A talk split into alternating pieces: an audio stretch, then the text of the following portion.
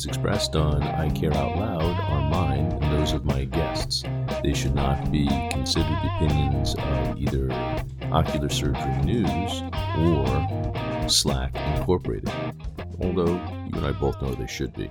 Hey, this is Dr. Darrell White, and welcome to another episode of EyeCare Out Loud. This is the place where we're taking stuff that you might just be thinking and we say it out loud. Let's talk about optimizing the ocular surface for surgery. Let's talk about treating dry eye around the time of cataract surgery and laser refractive surgery. Now, the vast majority of us don't do laser refractive surgery any longer. I do, I still do LASIK and PRK, but as time has gone on and as volumes have gone down, it turns out that fewer and fewer anterior segment surgeons actually do LASIK and PRK. So, for the purposes of this talk, I'm going to concentrate on cataract surgery. For the purposes of this talk, I'm going to talk about mostly cataract surgery, and, and the the subtitle of this should be The Harsh Truths About Treating the Perioperative Dry Eye.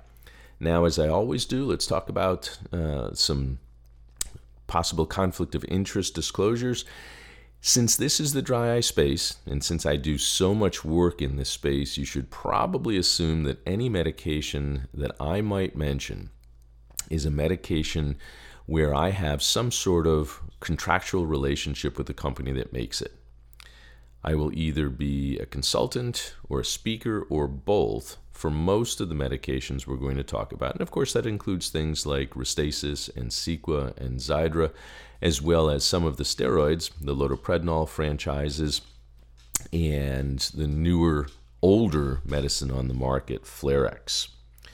So, the harsh truths of treating dry eye around the time of cataract surgery.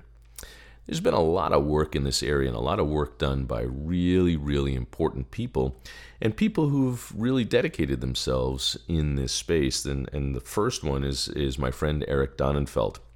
And Eric is famous for saying that if you diagnose dry eye before you operate, it's your patient's problem.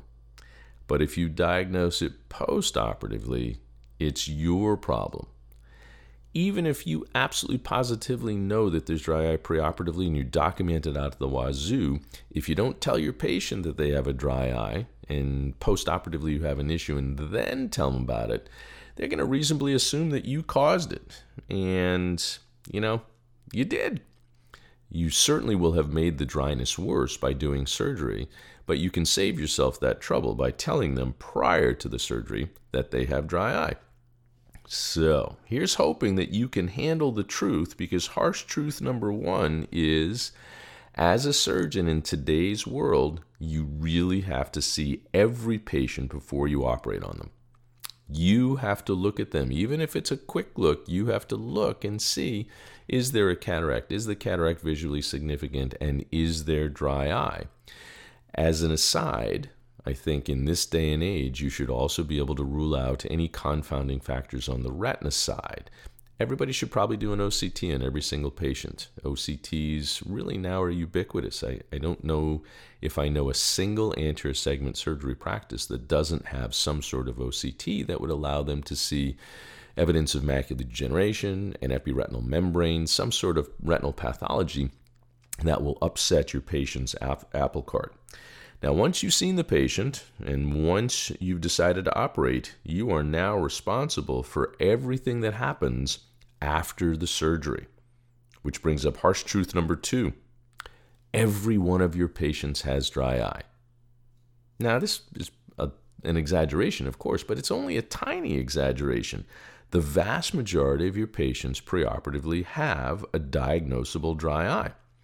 All types of ocular surface disease are going to cause unpredictable preoperative measurements, likely delayed healing, and almost certainly suboptimal postoperative results.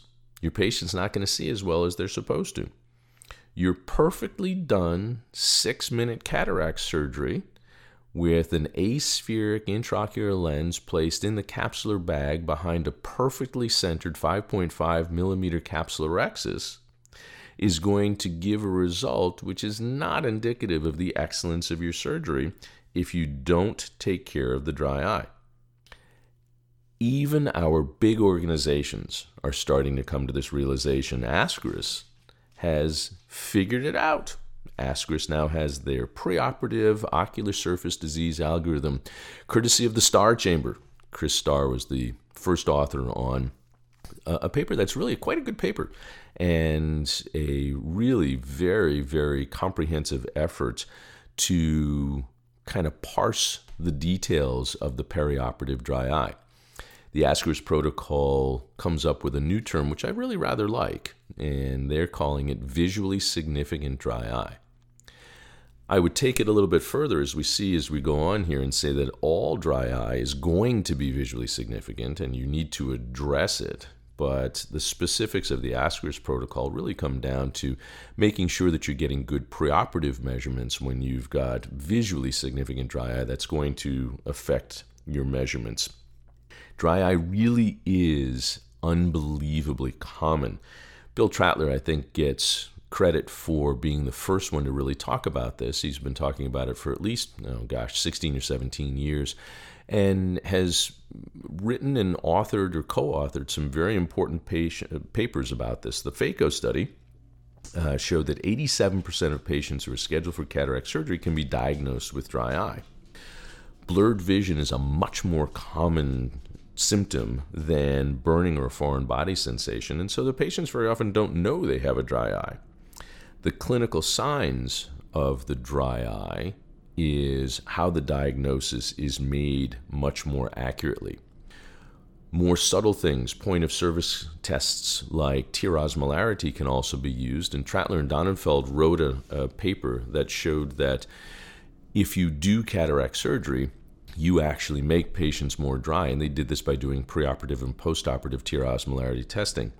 Alice Epitropoulos wrote a really nice paper with Cynthia Matossian, Greg Berdy, Ranjan Malhotra, and Richard Potvin, where they looked at the use of tear osmolarity in the diagnostic process preoperatively. And people who have an abnormal tear osmolarity are absolutely going to be more susceptible to that postoperative dry eye surprise. Now, we should be doing screening tests if we have them for some of the more subtle things. If you have the ability to, to visualize meibomian glands, either with uh, something like LipiScan or LipiView, if you have a MyBox test or any of the other uh, ways to image meibomian glands, you can save yourself some trouble. And doing corneal topography is perhaps one of the more subtle or elegant ways to look at the possibility of having dryness. And again, here, uh, Bill Trattler gets credit for using osmolarity as a way to show how powerful treating the ocular surface can be. Bill has a, va- a very famous paper and uh, two pictures which are ubiquitous in all of the talks that we hear about dry around the time of surgery. He had a patient who had two and a half diopters of corneal cylinder and just simply put a couple drops of blink into the patient's eye a couple times a day, had them come back a couple weeks later, and the patient was totally spherical. Having said all that, sometimes it's even easier than that. You know before you even get into the examination room. Patient comes into the office and you can just tell. In my office, the, the staff likes to call patients who have an obvious dry eye Linda Blair. I may have mentioned this before. Linda Blair comes into the office and she's obvious. She's just all disheveled. She's got black tears running down her face. Her hair's on fire. Her head's spinning. There's green stuff coming out of her mouth. And she walks in and says, My eyes are burning. It's like they're on fire. Fix me. Yeah, you kind of know. Linda needs some help. She's got dryness. Don't operate on her before you get her feeling better.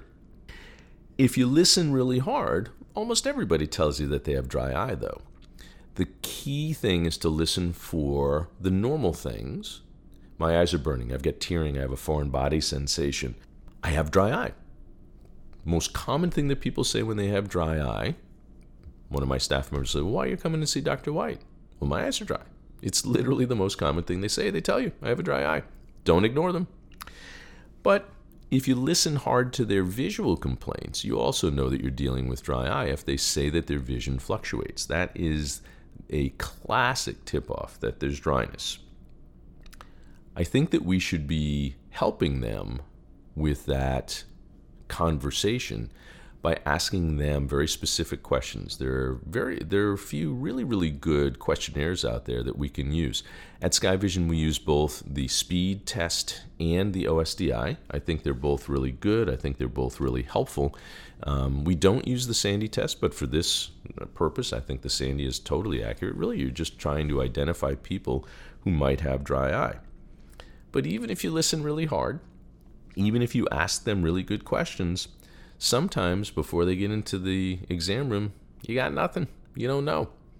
You don't know who has dryness and who's going to be sabotaging you.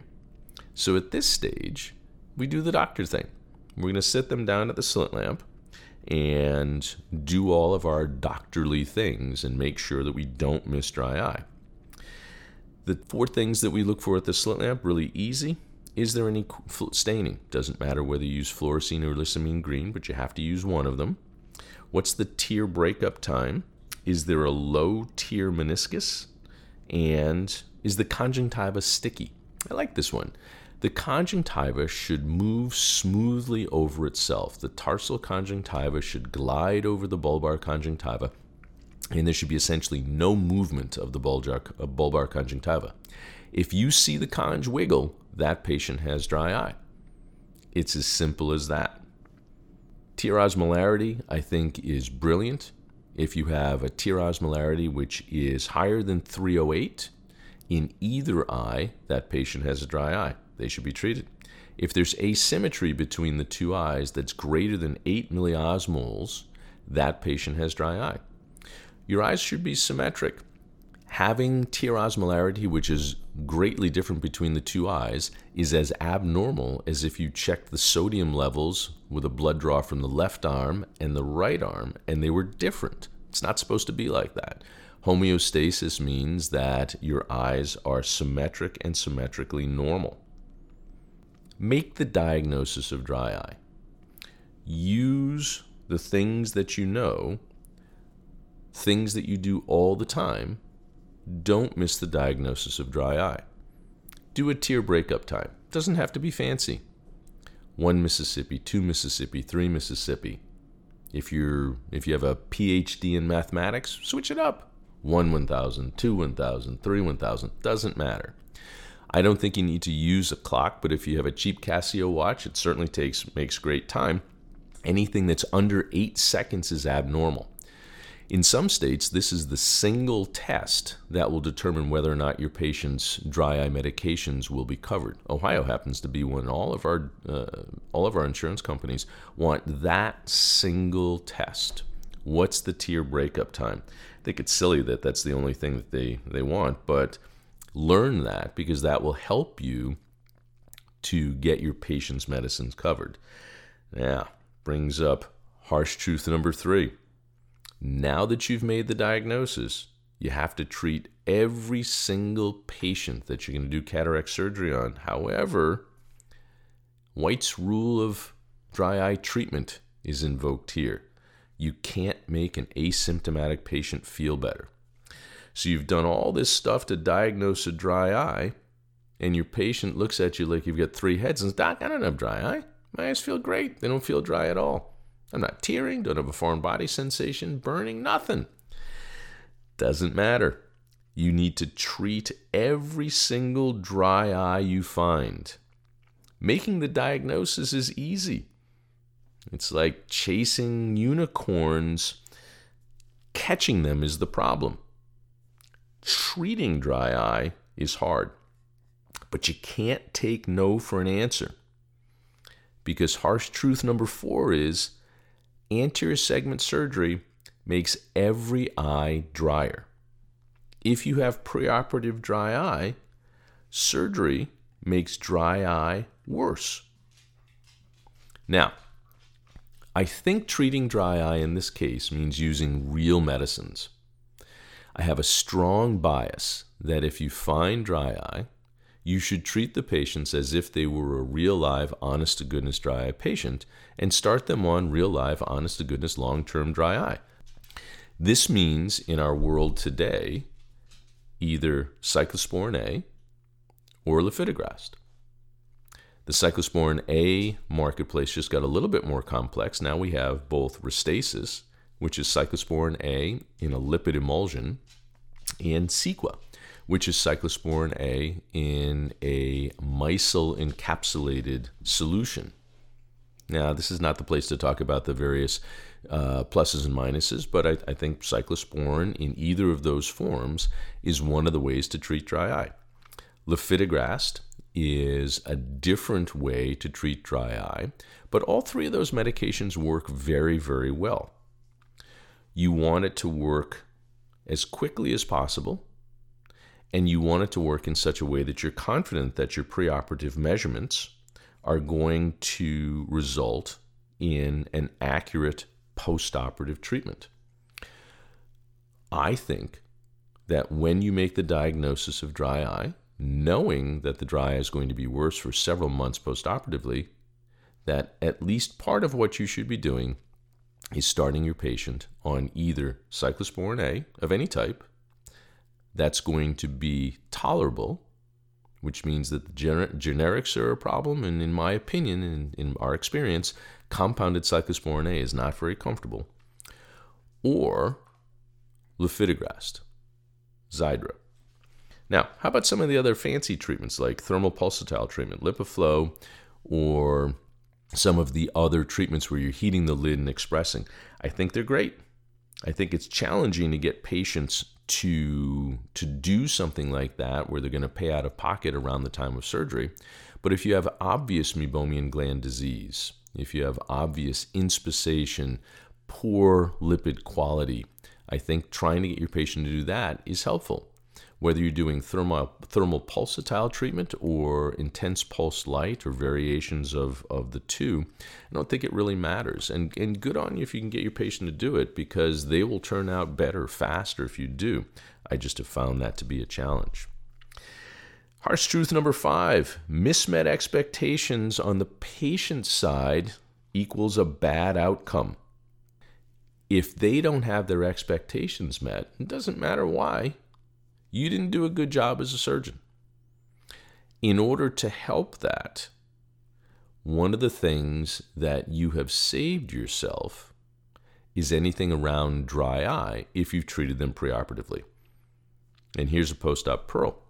When those things happen, I always start my explanation with something that goes along the lines of, you know, when we talked about your dry eye before the surgery, I mentioned and then go on. If you diagnose and treat dry eye in the pre op setting, it'll take one very troublesome possible difficulty postoperatively off the table. Now, harsh truth number six treating dry eye is hard. All the cyclosporin medicines, lifitegrast, everything is expensive. The pre auth landscape is daunting. Your staff hates doing it. The patient hates going through it. Heaven knows you want no part of that whole thing. In the past, I haven't been too terribly sympathetic to those kinds of things when patients have, when doctors have complained to me about my really dogmatic approach. If you find a dry, you have to treat dry. If you find dry that you're treating, you have to treat it in a really serious dry way. But I've been worn down. I've been listening. I think that perhaps I've been a little bit too unfeeling, so I've changed. For those of you who only want to get the ocular surface into a ready state to do the surgery and to keep your patient in a good enough ocular surface state that they will recover quickly, I have two words steroids. Steroids.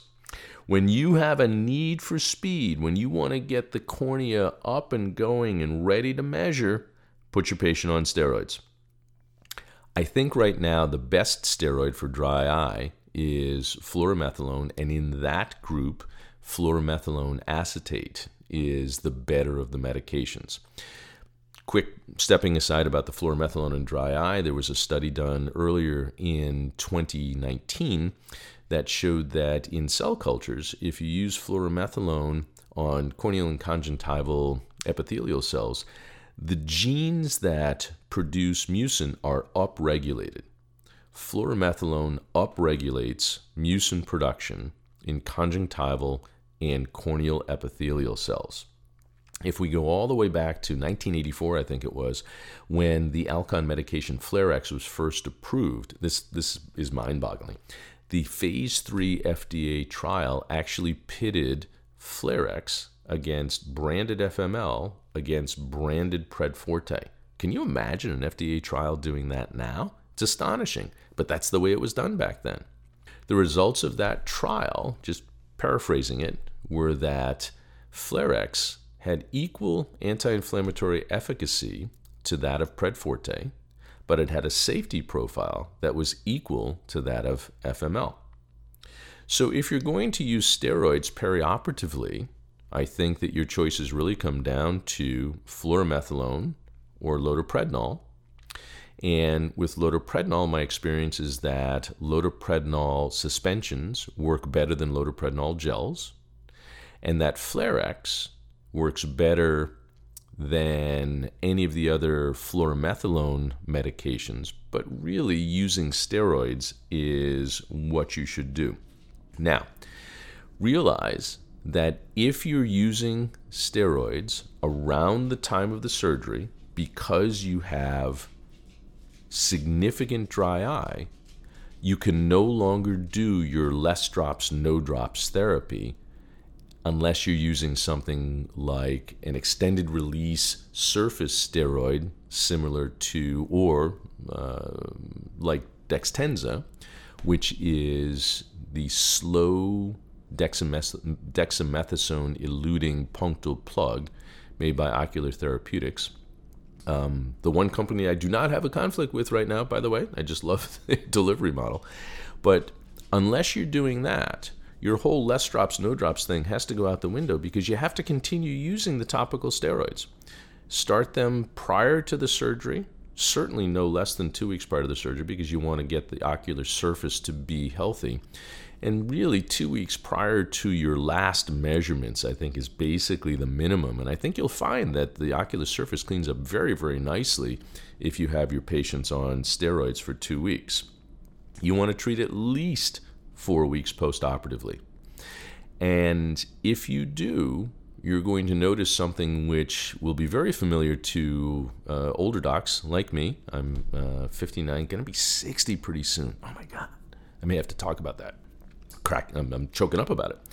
Um, but when we all used steroids all the time, four times a day, and for those of you who are still using steroids four times a day, there's this phenomenon where in week five or six post op, your patient calls up and says, Hey, my eye's red. It's irritated. What's going on? Well, it's because they came off the steroids. And it's not because they have steroid breakthrough or recurrence of their anterior chamber inflammation. It's because their ocular surface disease kicked up. You stop treating it.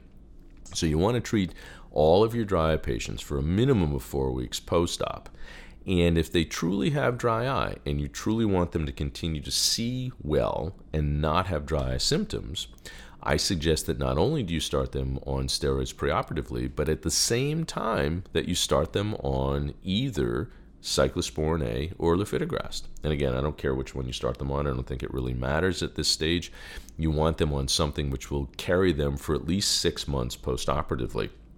Tell them why you're doing it tell them that they're going to see better no matter what type of IOL you put in if they continue to take their dry eye medications. The truth, harsh or otherwise, is that treated dry eye leads to better outcomes. Now, it's hard to do it. It's hard to treat these folks. It's especially hard to justify the chair time, and it's especially hard to feel okay about the effort that it takes you and any other docs in the office that you may be working with or who are working with you. It's hard for your staff, especially in these days of declining reimbursement.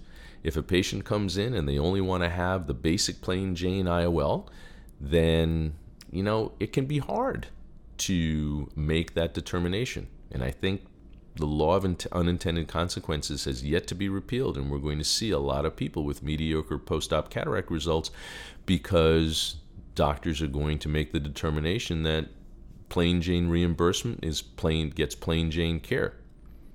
I encourage you to at least do a rudimentary preoperative evaluation and at least do the easy thing, which is treat them with steroids in the immediate pre op and immediate post op period so that they can get the best result on an ongoing basis. At the end of the day, when we're thinking about the harsh truths of treating dry eye around the time of cataract surgery, the truth hurts. But nonetheless, I think that we're all obligated to find our own truth. In our, in our own truth, what we should be finding is that our patients deserve our best efforts, and our best efforts include finding dry eye, talking about dry eye, and treating dry eye in the perioperative period. So that's it. I'm Dr. Darrell White. This is EyeCare Out Loud. Hope you come back and listen again sometime.